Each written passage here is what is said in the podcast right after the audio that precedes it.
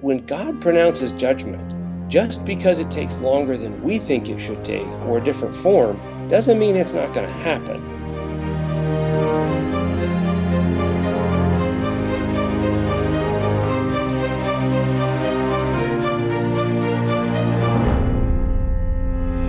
Hello, this is the Adventure Through the Bible podcast. My name is Matt.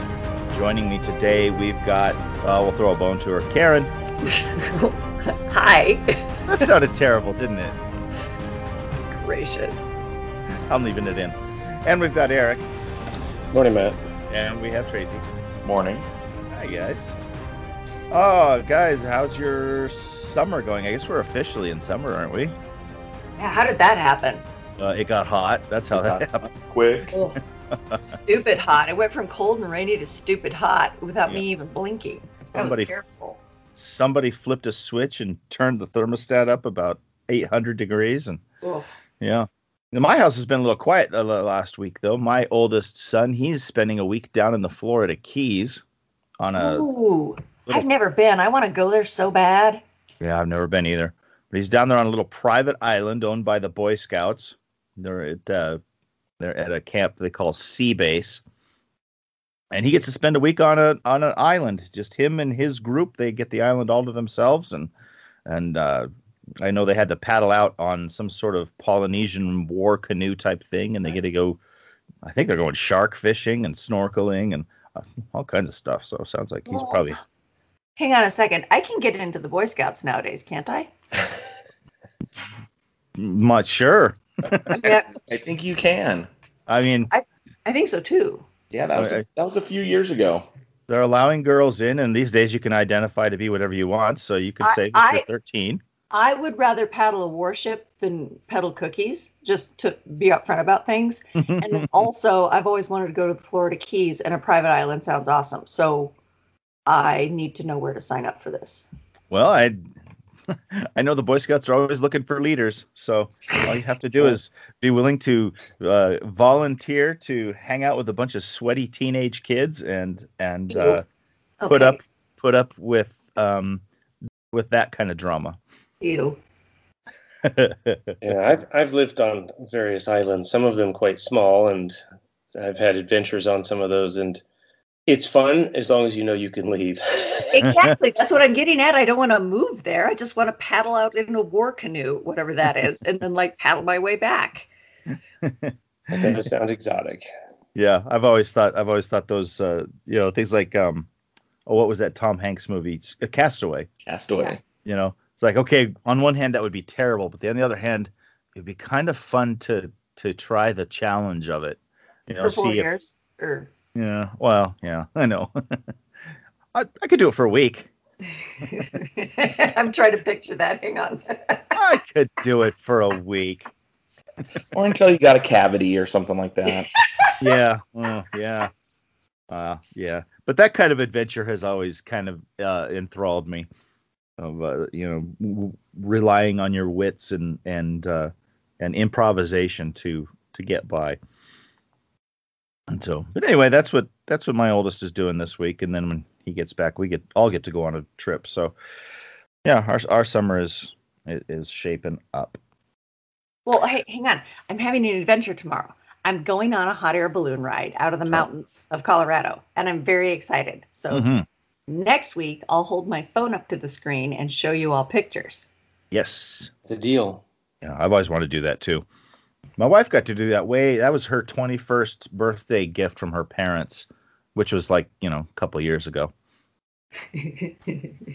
But uh, uh, that always sounded like it'd be fun to me going up on a balloon. Someday. Maybe I'll do it someday. But yep, that sounds fun. You're going to have a great time, I bet. Well, let's get into our discussion. Last week, we kind of left on a cliffhanger, which I usually try not to do, but it just worked out this way. We uh, left Samaria in a famine caused by Assyrian siege on them. And this was a nasty, nasty famine. I, I don't think it, I don't remember if it told us how long this had gone on, but it had gotten so bad that people were eating donkey heads and maybe bird droppings. Bird pate. Yuck. Yeah, it wasn't Oh. pate. It wasn't pate. It was. was, uh, That's that was very clever though, Tracy. Good good marketing. We'll call it that, and that'll make it more palatable. There Yeah. you go.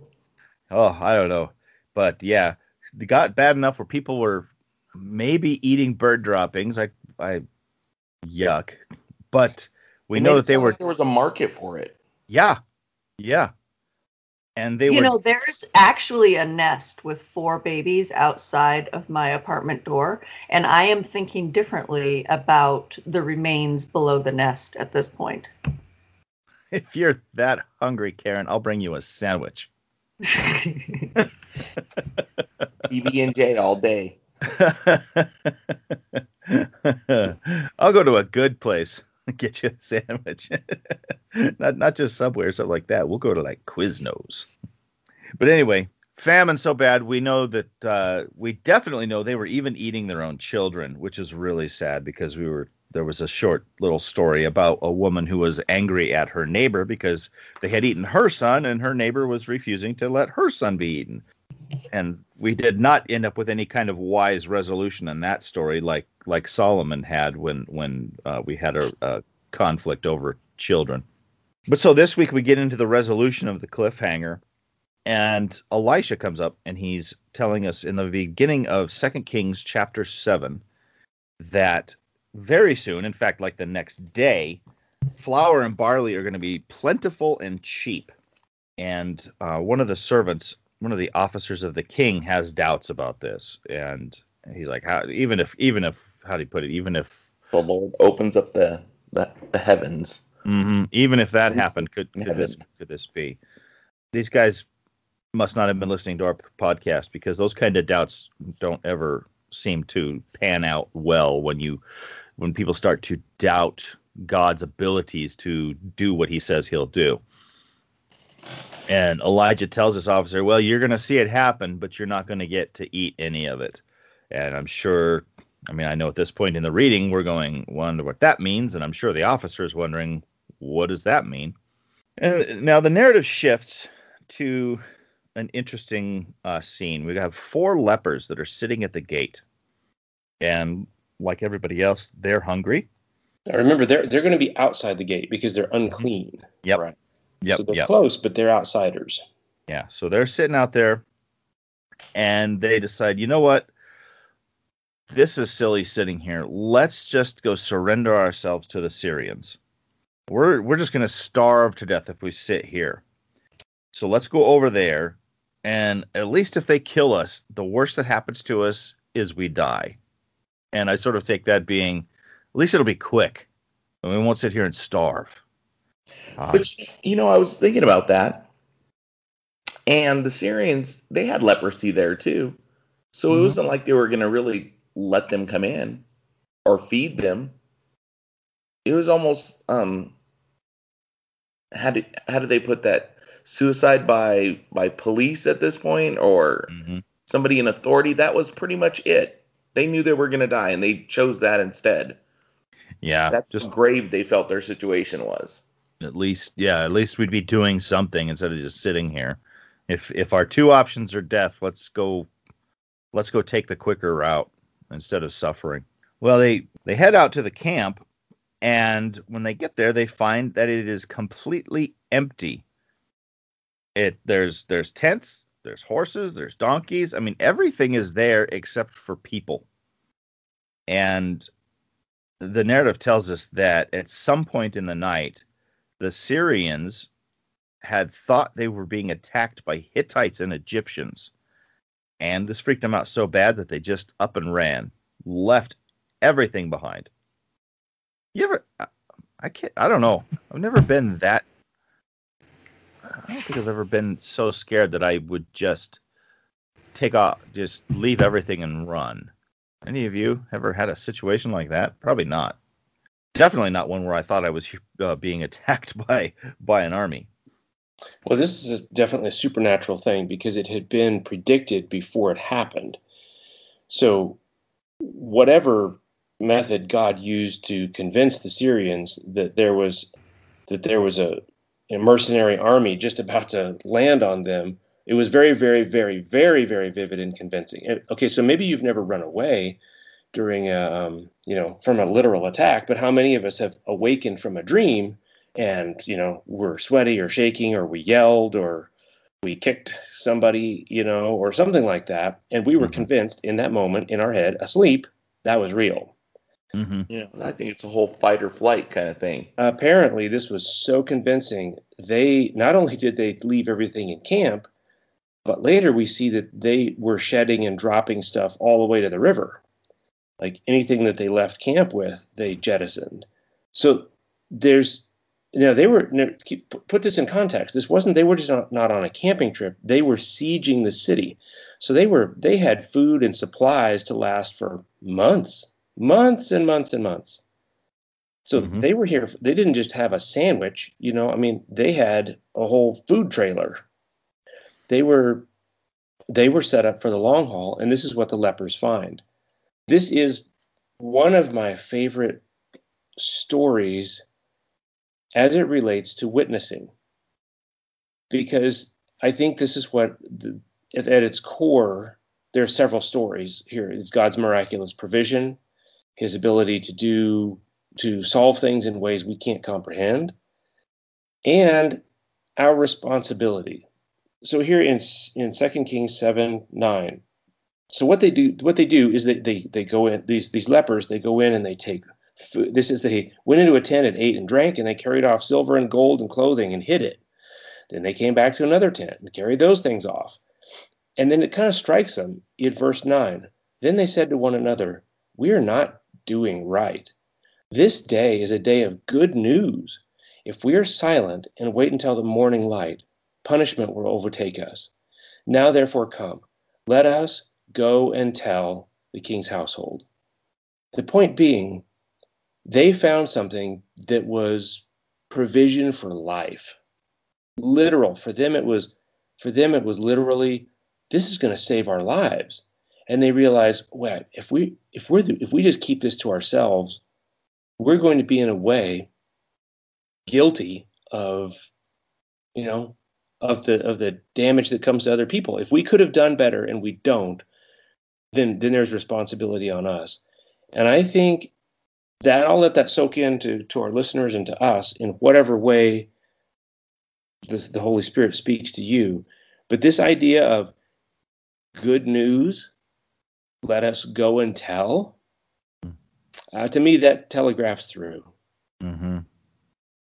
Yeah, they they would have been set up for life in in more ways than one if they had just decided to to sit there and keep keep taking and plundering, but instead they decided to share.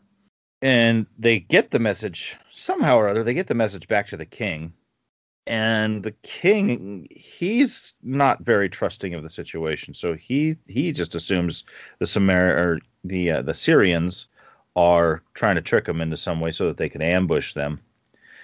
But some of his servants, or one of his servants, convinces him to send some men out, and they take the last five horses in the city. I'm I'm guessing here that means that probably the, the rest of the horses maybe got eaten, but, Right. Um, you know, but they're going to go check out the situation, and they're in this sort of the same situation then that the lepers were.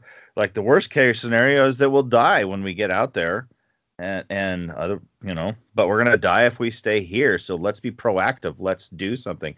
That um that sort of was speaking to me about uh stag. You know, when we find ourselves in stagnant situations where it's like no matter you don't have a great scenario e- any way you look at it, but you've got to do something. Sometimes that happens in our lives where we just have to do something and and just you know take a step one way or the other. But you can't just you can't just stand there in the middle of the road to get wait to get hit by some random car or truck. You know you got to you got to do something. And so that's that's their uh, that that that's the choice they've got is we've got to we've got to go. So they go out and like Eric said, they find clothing and stuff just left behind. They, they, the, the Syrians just, it's like they dropped anything and everything that would have possibly held them back, and and they ran. So they, you know, they go out and of course they find this empty camp. Nothing's happening there. Nobody's coming to ambush them. Nobody's coming to kill them. And the people of Samaria, they end up going out to start plundering the camp. And in the rush, that officer that had questioned God's ability to provide, he gets trampled. He just he gets trampled underfoot through through the the confusion. I, I, I'm picturing in my head probably just a scenario of people rushing out to just get whatever they can, sort of a almost like a looting situation. I mean, we've Oh, seen yeah. plenty of things of looting these days, but in this case, we're not. You know, we're not looting our own city. We're we're looting the uh, the the the actual enemy this time. Oh yeah, they're going. This is life and death. Mhm. Yes. and they hear that there's free food outside and they're starving and i'm sure this the captain's guard is like okay one at a time everybody single file and then they're just like they're not having any of that they are just they just run out by the however many hundreds or thousands and he's he he heard about it he got to see it from a distance but he didn't get to taste it and i underline this according to the word of the lord just like Matt said at the beginning, when God says something's going to happen, we might not know how, but it happens. hmm Yeah, and there's a lesson there to us too. You know, we we've talked here in the last few weeks about you know making sure you know the shepherd's voice and, and things along those because lines. there are so many voices going, I'm the shepherd, listen to me. Right? Right. So there's all of these all of these voices. There's a lot of noise in the world, and all of it, well, not really. Most of it is actually seeking to influence and lead us. So Mhm. it matters if you can pick your shepherd's voice out of that crowd. Yeah, and there's a lot of voices that make very logical sound, uh, logical sounding arguments, and Thanks. uh, You're welcome. and picking out picking out the right one is a bit of a challenge but so that means it requires us to be constantly listening constantly open and you know knowing i guess really knowing who you can trust who just who tends to speak uh, on behalf of god i mean we don't see prophets now like the times of elisha and and whatnot. We could, though. I suppose it's possible we could again someday.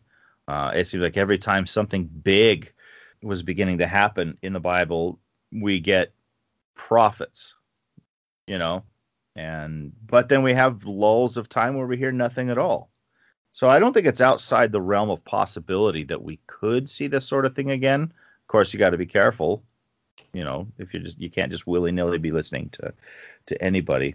But um, It, it's it's worth at least hearing, but yeah, if we're spending time in the Word and we are actually opening our hearts and laying down our preconceptions and prejudices and all sorts of things, God will speak to us, and some things will become.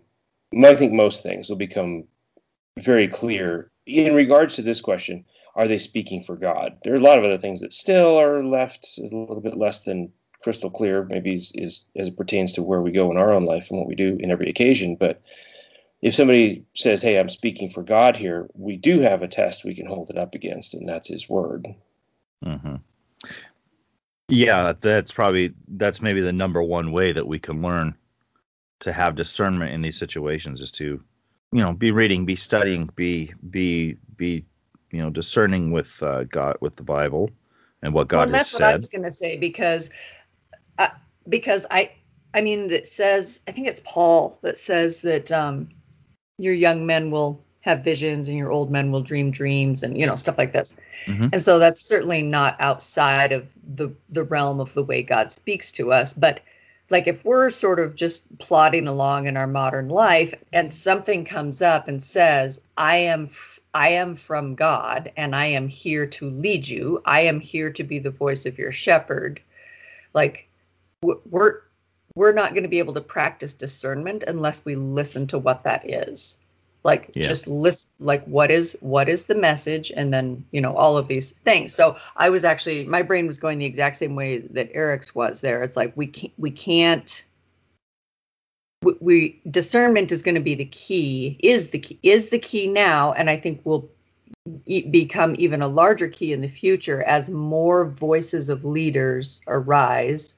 I mean, we're we're told that in the end days of the earth, false Christs will arise. False Christs, like I am the Messiah, I am here to save you. Whoa, whoa, Mhm. you know. And uh, but but then it will also happen uh, probably on a much more subtle level than that. How does how do they say that? So, so if it were possible, even the very elect would be deceived. You know, Right. Satan himself is going to be he's working working his magic, trying to convince the masses to do his bidding, and get distracted from God's voice. So so they step off the path, follow the wrong thing. So yeah, I think discernment is the key, and that's uh, and we only know that if we're in regular. we're- only know God's voice if we're in regular communication with Him, so that we recognize it.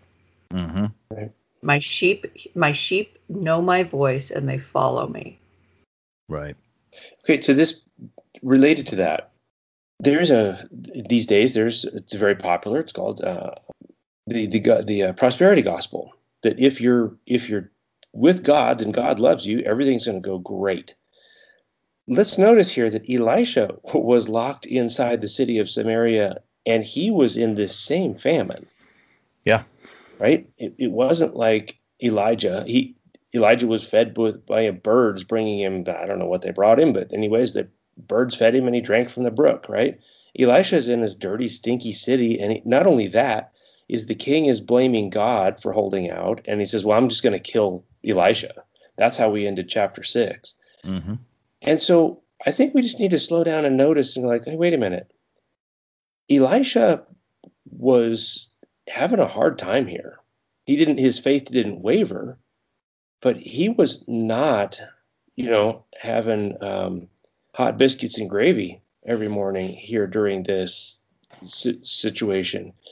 And I think we just need to remember that just because things maybe aren't all peachy for us doesn't mean that we're out of line with God. Sometimes, I mean, we live in a sinful, bad world, and collectively we go through things. People are blessed collectively sometimes. People who don't deserve it get blessed. And in a case like this, we have Elisha, who is part of a, a city under, under siege, and I am imagining he got hungry a few times too. Probably.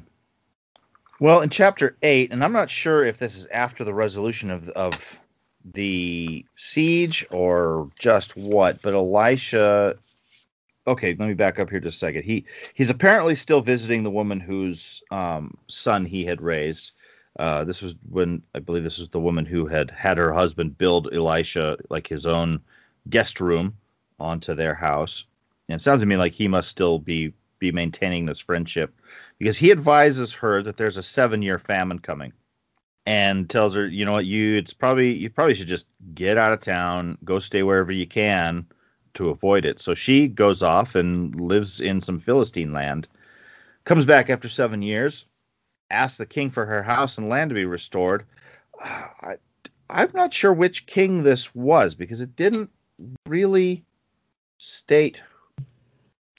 No, we got some interesting things that are a little bit, I would think, out of order because um, Mhm. Gehazi is Right. talking to the king, and based on what we've studied of um, how lepers were treated, it'd be pretty unlikely that a leper who was, as it said in uh, chapter four, who was as white as snow, would be hanging out with the king. Right. So maybe this is a little uh, out of order.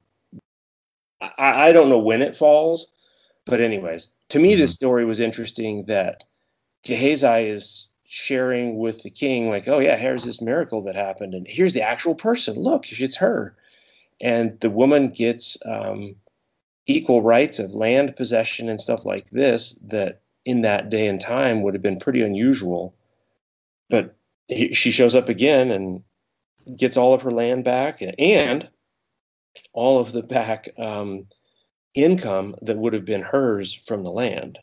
I thought that was interesting. Yeah, I thought that was interesting too, for a couple of reasons. Because one, I'm thinking, okay, what hap- What's happened to her husband? Because there's no Right. mention of him in this part of the story. And also, how much? Just exactly what would her land have produced during a famine? I don't know, but but it is interesting that yeah, the king for the king to go and think favorably towards something that that Elisha had done makes me think maybe it wasn't the same king during the siege because he was ready to kill him.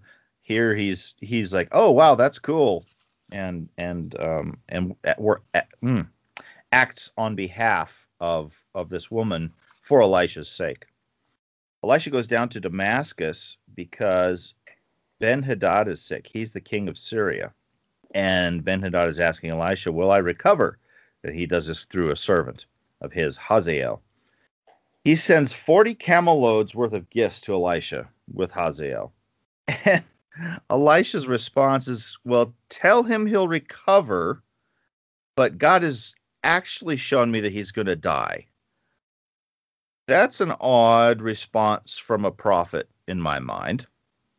Did, did that strike any of you strange to have that kind of an answer?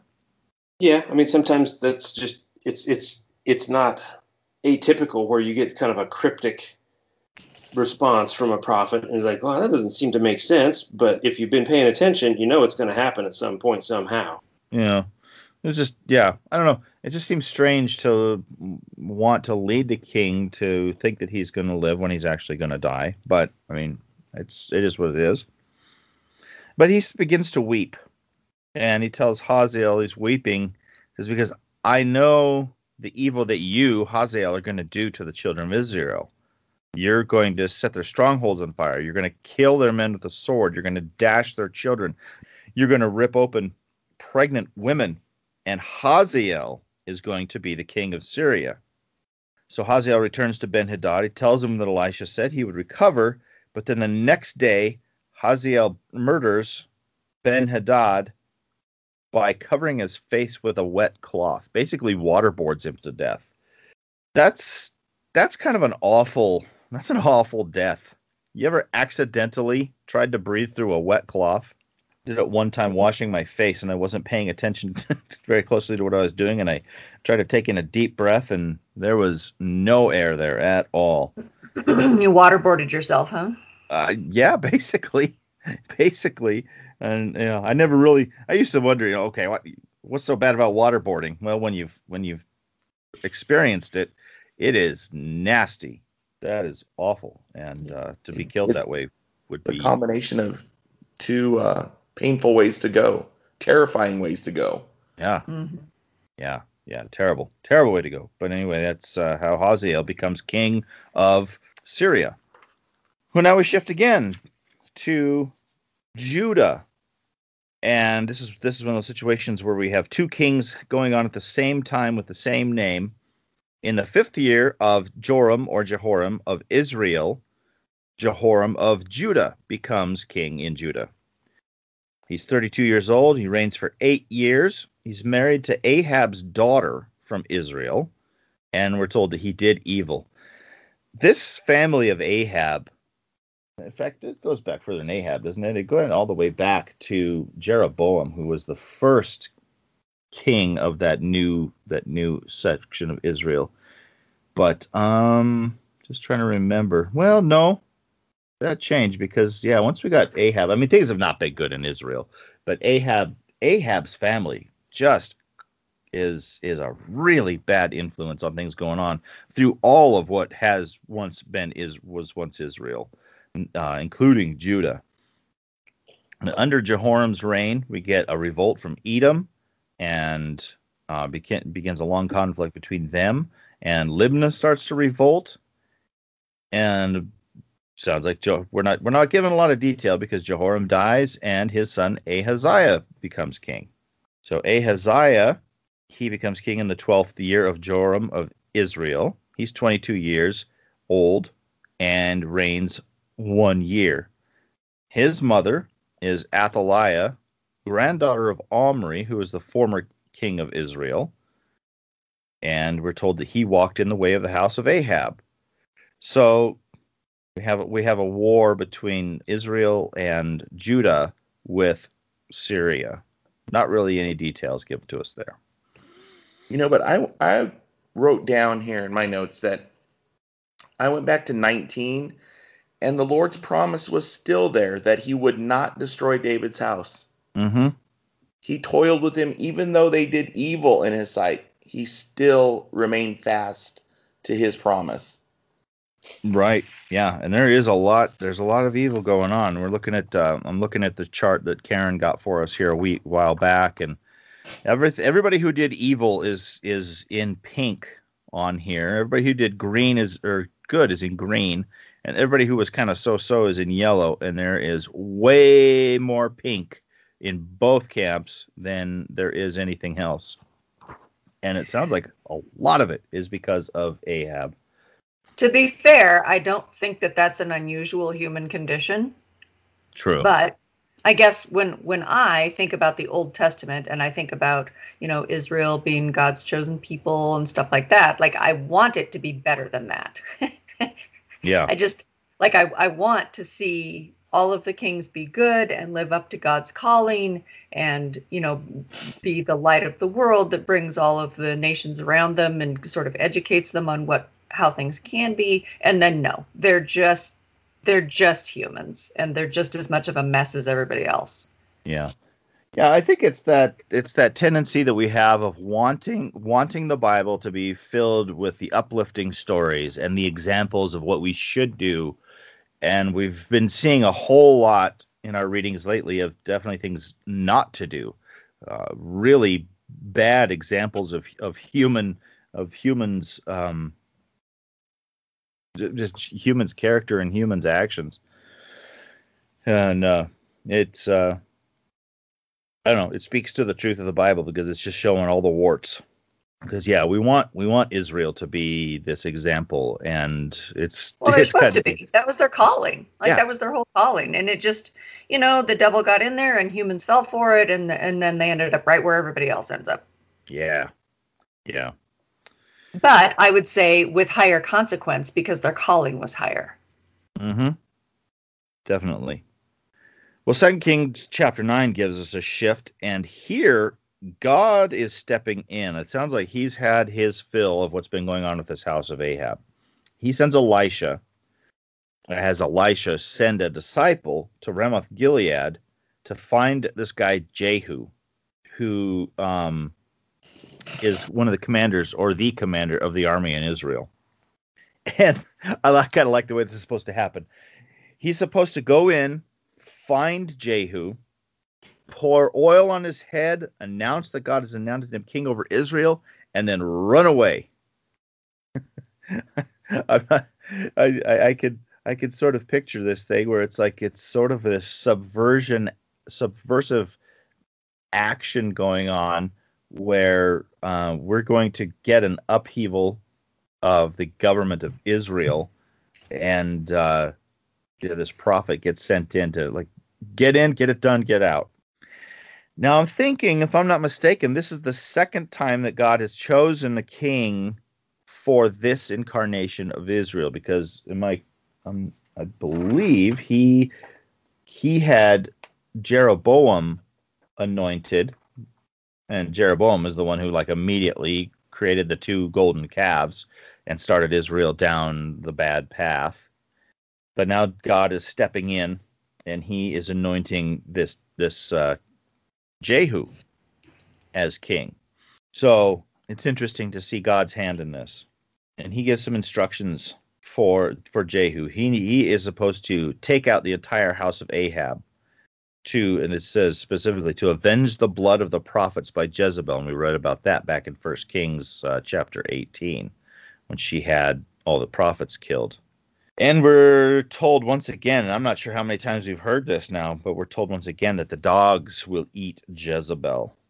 So she is not going to have a pretty end. So the disciple delivers the message and he runs away like he's told to. Now he took he had taken Jehu into a little private room to do this, and when Jehu comes out, all of his men or the other men are sitting there and they're trying to wonder what's they're wondering what's going on and Jehu is just kind of playing it off as nothing. But they keep they keep prodding him, keep prodding him, and he finally tells them what was said that he is supposed to be king, and immediately the men immediately praise him as king.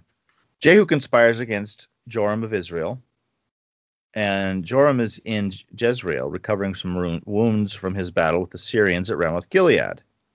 So Jehu goes to him, and Ahaziah, king of Judah, now is sitting there visiting jo- uh, Joram. A watchman sees Jehu coming, and Joram sends a couple of messengers out to meet him.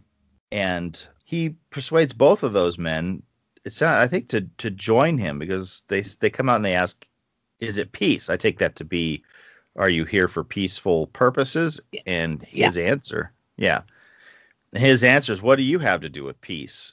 And they end up going with him. They end up joining him. They don't they don't go back to deliver any messages. So Jehu decides to go out himself to meet Jehu out on the property of Naboth. Now, Naboth, that name may sound familiar to us. This was the property that uh, Jezebel had murdered Naboth for, so that her husband could could have th- this vineyard. And this is where they're this is where they are meeting, and he's actually joined by King Ahaziah. And Joram asks him, "Is it peace?" And Jehu starts calling out all the evils that Jezebel has been doing. And Joram tries to flee and he warns Ahaziah. But as he is running away, or I guess he's riding away in his chariot, Jehu shoots him in the back full force with his bow pulled all the way back. And Joram's body is unceremoniously tossed into the field. And we're told that Naboth is avenged by the death of Joram. What do you think about that story? I'm pretty sure if somebody asked Naboth, he would rather have just stayed alive rather than having to be avenged. But yeah. at least there was some justice in the end because that was just a that was just a terrible situation. Mm-hmm. Yeah, this is um and I think this is a this is one of those judgments that happens really fast. And like literally, figuratively, because Jehu, this was a saying that I had heard when I was growing up. I think it was my grandparents or something like that. Oh, he drives like Jehu. And that comes yes. from verse 20. I don't think these other messengers who went out to meet Jehu had a chance to outspeed him. They met him, and Jehu's driving so fast. How are they going to turn around and get back to the palace before Jehu does? So this whole thing goes down really fast. This this um, this uh, avenging and this there is no we've read in stories in the past it's like well god gave you a task to do but then you didn't really you didn't really do it you kind of started out but then you kind of went slow about it jehu's not going slow about any of this stuff he he shows up and he says like matt says he calls on this all of these um the wickedness that uh that jezebel has facilitated and and her son has um, has allowed, and Jehu's taking care of business. Boom is like in accordance with the word of the Lord. And Ahaziah, he runs away, and he gets shot, and we've we've then it just keeps going. Jehu gets to uh, Jezreel. Uh, Jezebel hears about this, some of this stuff going on, and she um, and, and in some, I don't know, I can't speak to other people's thing, but in in uh, my history, not my family, but my history, as I've heard this phrase used, is this is uh, chapter nine, uh, verse thirty. And when Jehu came to Jezreel, Jezebel heard of it, and she painted her eyes and adorned her head and looked out of the window. So basically, she's getting dressed up. She's putting on her makeup and her jewelry, and she's she's challenging Jehu. And Jehu entered the gate and she challenges him Is it peace, you Zimri murderer of your master? And he's he he isn't he's not shy about this. He just yells out, "Who's on my side? Who?" Right. And mm. two or three eunuchs uh, look out at him, and I guess they decide, "Yeah, we are," and they throw her off the off the precipice of the uh, palace. They just pick her up and throw her out like a bag of garbage, and she falls down and it says literally their blood splattered on the wall and on the horses and they trampled her and then they're like yeah it's going to get something to eat i mean there this this is some hardcore stuff that goes on they go in and eat and drink and then they say well okay let's go out and at least bury her and they go out and they find the, the palms of her hands and her skull, nothing else.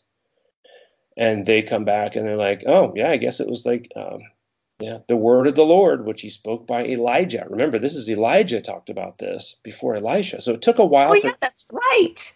Mm-hmm. I didn't connect those dots when I was reading this. My my brain read the wrong prophet.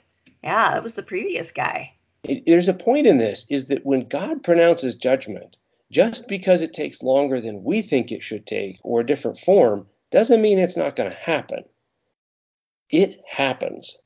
And I have heard people say, ah, you see, makeup and jewelry is wrong because Jezebel wore it in this situation. And I'm like, so that's what makes Jezebel. It wasn't the mass murder of all of God's prophets. It wasn't witchcraft and the sacrifice of humans. And so that all was like, meh. It was the fact she wore eyeshadow. And I think this is one of those, and I've seen it and heard it, and I've heard it spoken of. This is where we get our priorities way wrong. Way wrong. Sorry, her eyeshadow didn't make her do this stuff, nor was that a symbol of all these other things. It just happened to be that's how she rolled, right?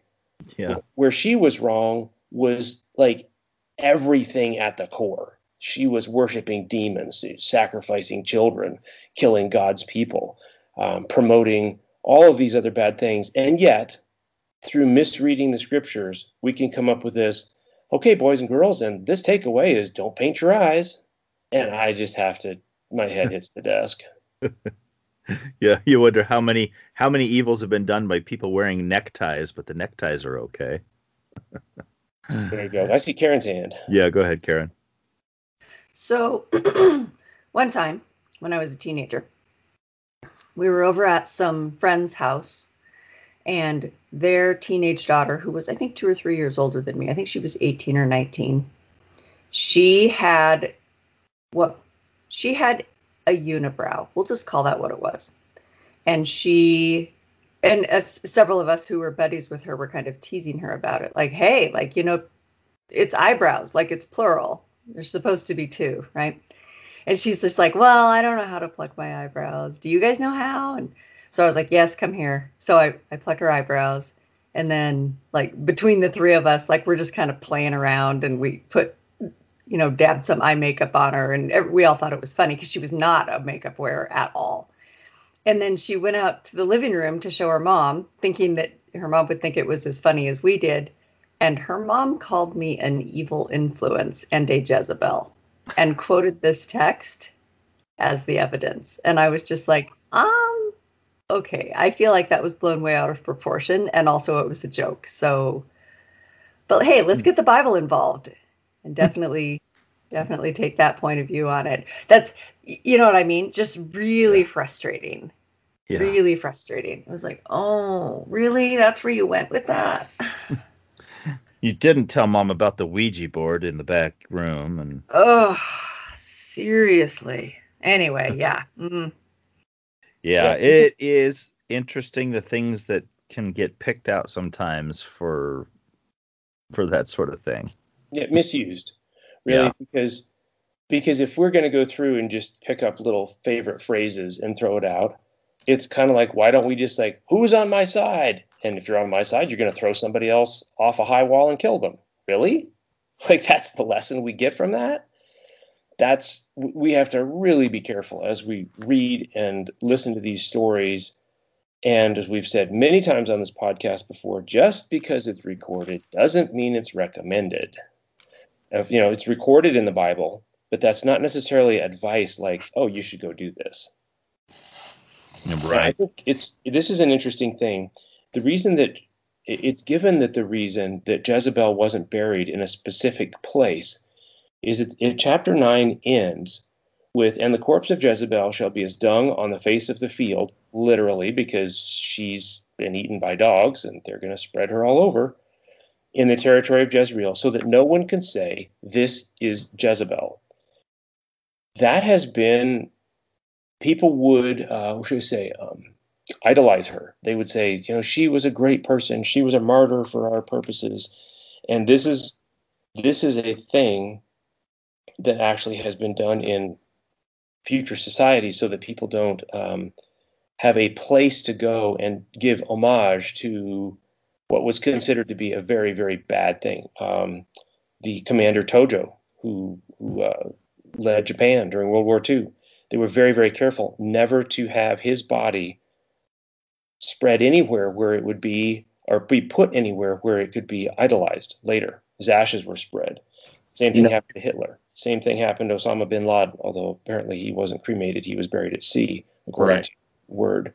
But the point is, is that all of those things were done. So it's like, you know what? They're gone, and they're so far gone, you can't even go to their burial site and lay flowers or talk to your friends about them because they're nowhere. That's how much Jezebel was erased. Yeah, this is a big deal, and it's been it's been coming on for a long time. I we've we've we've read about this coming mm-hmm. several times now. So I don't mean to sound bloodthirsty, but there is there are so many aspects of the world and it's it's not only acceptance but embracing shades of gray that there is something very satisfying to me to read a story where blatant evil gets called blatant evil and people take action against it that is instantaneous, decisive, and you can't undo it. I just I understand why everyone hesitates so much because shades of gray are that. They're not pure evil. And so like, well, do I mean can I really condemn someone and like is that really my place and you know this this and this but the the frustrated human in me that looks around the world and sees so much awful stuff going on just gets this little moment of like oh okay once upon a time some servants did a good good thing because they knew evil when they saw it and they stepped into action when the moment was called. Yeah. that's good. I can go about my day now. Well I, and I, there's I feel really bloodthirsty saying that, but it's just is like, oh, thank goodness that actually has existed at some point. I think too, though, that you know, from the very beginning that we see Jezebel, it was she was she was marked as evil mm-hmm. from the very beginning. You know, not one kind word was said about her. Yeah, she was she was it, and I think to Karen's point is we seek. There's part of us that wants justice to happen in the world we think, how come this like, keeps going badly? And how is this going to get justified? How is this I'm not justified? How is this going to be? How is justice going to be served? And we don't know. But in 1010, there's this uh, interesting quote here. Know then that there shall fall to the earth nothing of the word of the Lord, which the Lord spoke concerning the house of Ahab, for the Lord has done what he said by his servant Elijah. Again, going back to Elijah from Elisha. If we read this and it's just an Old Testament story of way back then and, and God did what he said, that would be kind of interesting. We'd say, Meh, okay, cool. Except the Bible continues. You know, I mean, there's there's uh, Psalms, and then it gets to Isaiah, and then we get to Jeremiah and Ezekiel, and then we get to Daniel, which talks about the future. And then we get into Matthew and we get into Corinthians, and we get into Revelation. And this whole thing continues to roll forward. And if we take this seriously, that nothing of the word of the Lord uh, will shall fall to the earth. Basically, what that's saying is, what that means is when God says it's going to happen, it will happen. These things that we read about in Ezekiel and Daniel and you know of the second coming in Thessalonians and Revelation, it's the same God. He's still interested in what's going to happen. And this is not over yet. And that's what I take from this that, you know, I don't know how this is going to unfold. I don't know when things are going to unfold. But I do have faith that things will happen and God will sort things out. And to Karen's point about justice being done, which is basically what happens in Second Kings 10, I mean, uh, Jehu is he is not kidding around he he gets busy and he stays busy. What I have written down though is that too it's also who you associate yourself with. Yep, that comes 11, out very to be very important here later in this story. Right. You know, in 11 Jehu it, it says here all his great men and his close acquaintances and his priests until nothing was left. So I wrote down, you know, you have to be very wary of who you associate with, whose um, allegiance you choose. Hundred percent. I wrote that down too, Tracy. Because why? Yeah. Let, let's get into it. In chapter ten, let's see what Jehu does and why your reputation and what you've done in the past actually matters. Yeah, Jay. Okay, so yeah, Jehu. Jehu is not done. I mean, Jezebel was maybe maybe the beginning, or the I guess. Well, I guess this would be the third person now, huh? But um, you would have thought that was like might have been it, but no. He sends letters out to the guardians of Ahab's sons. So I had to look back and, and remember now the the the two kings that we've seen most recently in Israel, Ahaziah and Jehoram. They were both sons of Ahab it wasn't a progression of father to son through it was it was a father down to one son and then to another son and so we're still in that like same generation but ahab sends the not ahab jehu sends letters out to the guardians of ahab's sons and with an interesting message he says choose the best qualified of these sons and make him king but the people are afraid of, of jehu obviously they've seen what's been going on and they say, We'll do what you say as your servants, but we will not make one of these guys king.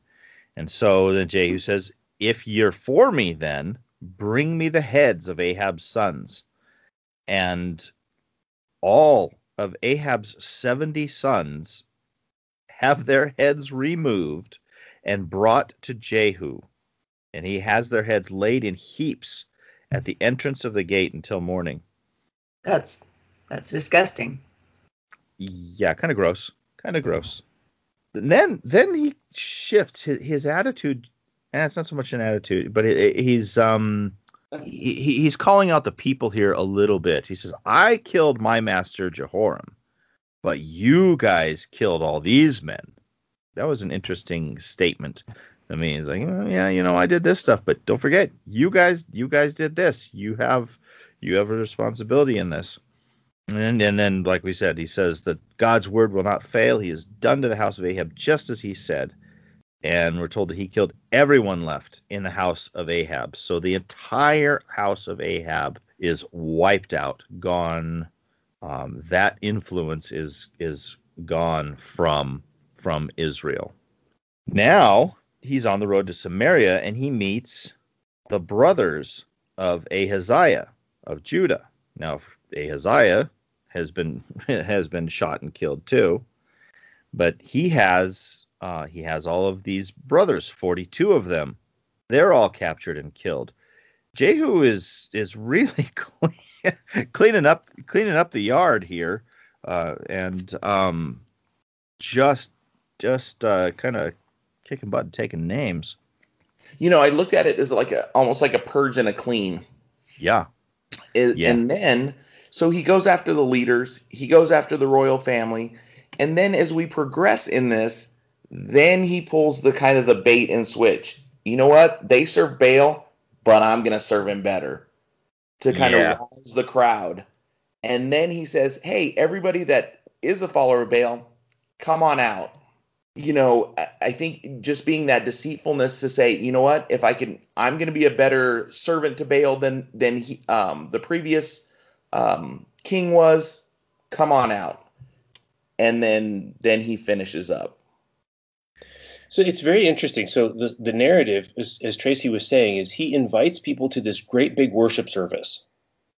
And and he says, if you're a Baal person, you better be here. You can't skip this one. You have to show up. Send out word for everywhere and make sure that nobody, we're going to do all the things. We're going to bring out the vestments. We're going to do all the stuff. And you better be here in this building. And it's very interesting uh, he says in um, verse it's 23 search and see that there is no servant of the lord here among you but only worshippers of baal. He's he's not being sloppy about this. And so here's where i wrote down what tracy said about your reputation. Because if you had a reputation of being one of god's people they'd be like oh yeah he's not into baal. Get him out of here. Well you might have thought that was kind of rough to get tossed. As it turns out saves your life because Jehu's he makes sure that there's all the Baal worshippers and nobody else, and then he's like, kill them all.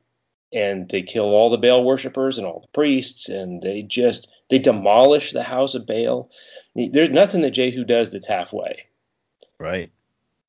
You know, I got the impression here that he's sort of like a mini David, where he got assigned here for a specific purpose to get the the bad influence out. Remember, we were talking about that was David's purpose as king of Israel was to get the bad influences out, and then it was up to somebody else to build build the temple. Yeah, and God God had uh, brought Jehu in. He's the street sweeper. He's the janitor. He's the yep. he's he's cleaning house. He yep. is he is not leaving anything back. And so to the point where it's like they say, thus uh, thus Jehu destroyed Baal from Israel. I'm going to be curious as we read on to see what kind of influence Baal worshippers still have going on. To me, right now, this sounds like this is it. It's done. See, and that's kind of what I had written down too. That everybody has their their assignment, and I think sometimes it's not for the faint of heart, if that makes any sense. Mm-hmm. That the Lord chose somebody that could do this. Killing all these people in such rapid succession isn't some something the average person could do. No. No. You know, and I think too that sometimes you're just that's you know, I hate to say that's your character, but you know, you're given assignment that you could that God knew he could be successful at. Yes. Mm-hmm. Yes. You look at everything Jehu, even the way the guy drives a chariot, they're like he they, they knew, they think about that they're in the city and they're looking through their ancient binoculars, whatever those look like. Like, dang, who is that? We can't see who it is, but there's only one person who drives like that, and that's Jehu. So this guy, he as he drives furiously. I think is my translation put it. So this guy had a reputation of sorts, and he was called, like Tracy said, to do the thing he was called to do because that was in his wheelhouse. But he was not a perfect guy and the idea that God can only use people who are perfect, who have all their ducks in a row, is just not true. We don't read bad things about Elisha and Elijah, but they're not the only people God used. I mean, because Jehu, it says here, he he still didn't give up those golden calves. Um, he, he didn't right. take those things down. Could yeah. have, should have, but didn't. Have. Yeah, yeah. So, random bit of local um, trivia a few years ago so there's a there's a local modern rock station out of Denver that I listen to sometimes. And a few years ago there was a local group who was promoting their music on this station. And they the name of the group was Drive Like Jehu. and it was interesting because every DJ that I heard announce their music would always stop and go, Oh, I remember this guy from the Bible. I remember this guy from going to church when I was a kid, you know, and it was like everybody just kind of had this old connection. It's it's so interesting to me to hear those random little threads come out of how these same Bible stories have impacted people over the years. Hmm. Drive like Jehu. Well, and yeah. like the Rockies that wasn't KBPI by any chance, was it, Karen? It was what, huh? Well, it wasn't KBPI, was it? I don't actually know because I'm oh. really bad at that kind of thing. Drive like Jehu. I'll look them up yeah, I don't even know if they're still around. I just I remember hearing that a few years ago and just cracking up laughing. And then every DJ that would announce like, "Oh, hey, this is their new song" or whatever, they they would just be they would instantly start reminiscing. This, this is the guy from the Bible. This is the guy from the Bible who's like famous for driving like a bat out of you know. oh, that's funny. Well, yep, he gets rid of Baal from Israel, but he keeps the golden calves. Nevertheless, for what he has done in destroying this house of Ahab, God tells him, I'm going to reward you, and your sons are going to rule for four generations. Now, during this time, parts of Israel have begun to get cut off from the uh, said from the Jordan eastward, so the land of Gilead. I think this included Gad, Reuben, and Manasseh. They're kind of getting cut off. so we're really seeing a disintegration of the Israel that was created. And man, we are not that far into their we're not that far into their history. I guess I could we could probably go back and and count up because we're always said this, you know, this guy started at this, you know this many years into so and so's reign. We can't be that far far in, and it's just it's just falling apart. But uh, Jehu, we're told, reigned for 28 years, and he dies. He's buried in Samaria, and his son Jehoahaz takes over. Now, Second Kings chapter 11. This is a this is a bit of a review. I probably should have caught this before because it seems like we've kind of backed up. And uh, uh, hmm, who am I talking to and about? Eric, I don't think you were here for our discussion of Athaliah's reign. I think you were you were toiling away in in Hawaii on the beach. yeah, but this was the mother of Ahaziah, and she had stepped in when Ahaziah died. She just kind of took in, walked in, took over, started killing all of her grandchildren. This is, I mean, this is like classic fairy tale, um, evil, evil female relative stuff.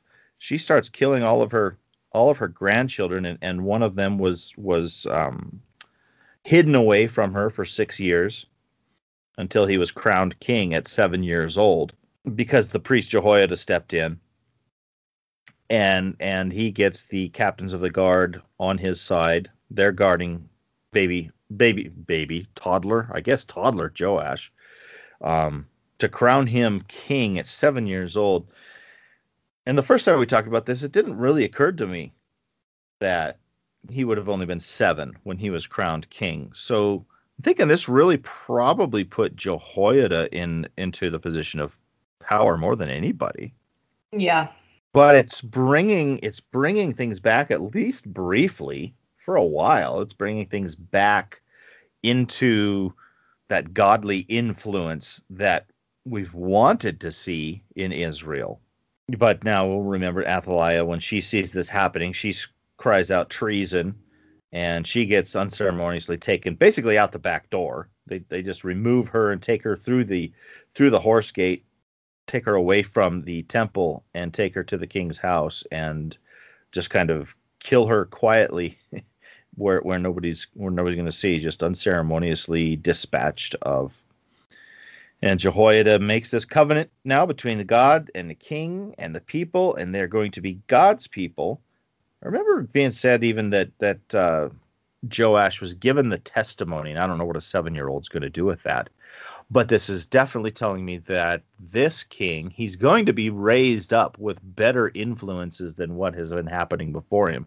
He's too young to get married so he's not going to be he can't marry one of the uh, daughters or granddaughters or what have you of ahab that has been such a bad influence in in the land and so we get a we're going to start seeing a we see a shift for a bit and this all happens about that same time that the well, no, they they they tear down their temple of Baal too. So this is uh, this has really been a house cleaning going on. We've got we've got the the Ahab influence gone. The Baal worshippers are gone. The temples are gone. Those the the, the temples of Baal anyway are gone. And um, we get we're, looks like we're going to get a bit of a fresh start because a seven year old a seven year old is king. He's obviously not going to be that influential but instead we're going to have the priesthood. It seems um, essentially raising him because he doesn't have. I mean, his parents are gone. His grandmother's gone. Um, it's basically just him and his his nurse, and now this uh, now this priest. Well, that's about it for this week. Do you guys have any final thoughts on the reading? Be mindful of who you hang out with in the coming week, and have a blessed that? week. yeah, yeah, yeah. Pay attention to who you're hanging out with. Stay away from yeah. the bad influences. First Corinthians, the... be, First Corinthians, be not deceived. Uh, yeah. what, how does that go? Um, bad, bad company uh, corrupts good character. There you go. Yeah, stay away from the Baal worshippers. Be with people who who make good decisions. is my as my wife likes to say to our kids when they're going out, make good decisions. Which you know, for teenagers. my takeaways from this was there were a lot of prophecies made many, many chapters, in some cases a book ago or two. And it would seem like these things were never going to happen. And this is a story that reminds us that yes, when God says so and so, such and such is going to happen, that's going to happen. It's maybe not how we expect or when we expect or in a way we expect it. And sometimes these things take a lot of time. And sometimes when it goes down, it goes down fast. If you want to read something that goes down fast, read Revelation 18. And that applies to, I don't know when that's going to apply, but I believe these things will happen. And when God says, okay, it's time, the alarm went off and now it's time, things happen. And the idea that there's always a, ah, things will never change, justice will never be served. Um, here's some examples we covered today that show that that is that's not true. God is God is watching and He's in control, and when He says something's going to happen, it will. And and I would caveat that by adding in that text in Second Peter that that emphasizes God's patience. Yes. Like yeah. God God isn't slow the way some of us humans who are stuck in this timeline count slowness. Instead, he's patient. He's trying to get everyone to come to repentance. He will do what he said, but it's only once all the options are exhausted. Yeah. Options for grace. Uh, yes, exactly. Yeah. He'll do everything he can. He will do everything he can, but um and and in the case of a story like Jezebel, right? Like how many years did she commit evil? Like, mm-hmm. Oh, honey, don't pout. I'll go get you that vineyard. You know, how many years did she commit evil? And yet there were also people around her, right? So unless we're in God's shoes looking at this from his perspective, we don't know what all he was working with. And it can be frustrating to see someone like that who's so blatantly evil just seem to succeed. Like she was the queen for years and years and years of all of this junk that she did. So at some point we have to trust God's perspective and yeah, let him play his long game. And and it is uh, a long game. Yeah. Hmm, sometimes it is. Sometimes it is. It seems long to us, but if we think back on some of the you know greatest atrocities of the world, and we've seen how those have ultimately ended up, more often than not, I think we've witnessed that that there was comeuppance that um, that that uh, they got theirs, so to speak. You know. All right. Well, next week we are going to get into Second Kings chapters 12 through 14 and Second Chronicles chapters 24 through 25. While you're waiting for that, you can reach out to us at attbpodcast at theadventure.org. You can look for us on Facebook. Occasionally, I have little things there for you to look at. Uh, you can sh- please share the podcast with your friends and family and neighbors. And make sure you subscribe so that we reach you in your feed each and every week. We look forward to talking to you again next week. Thanks for listening.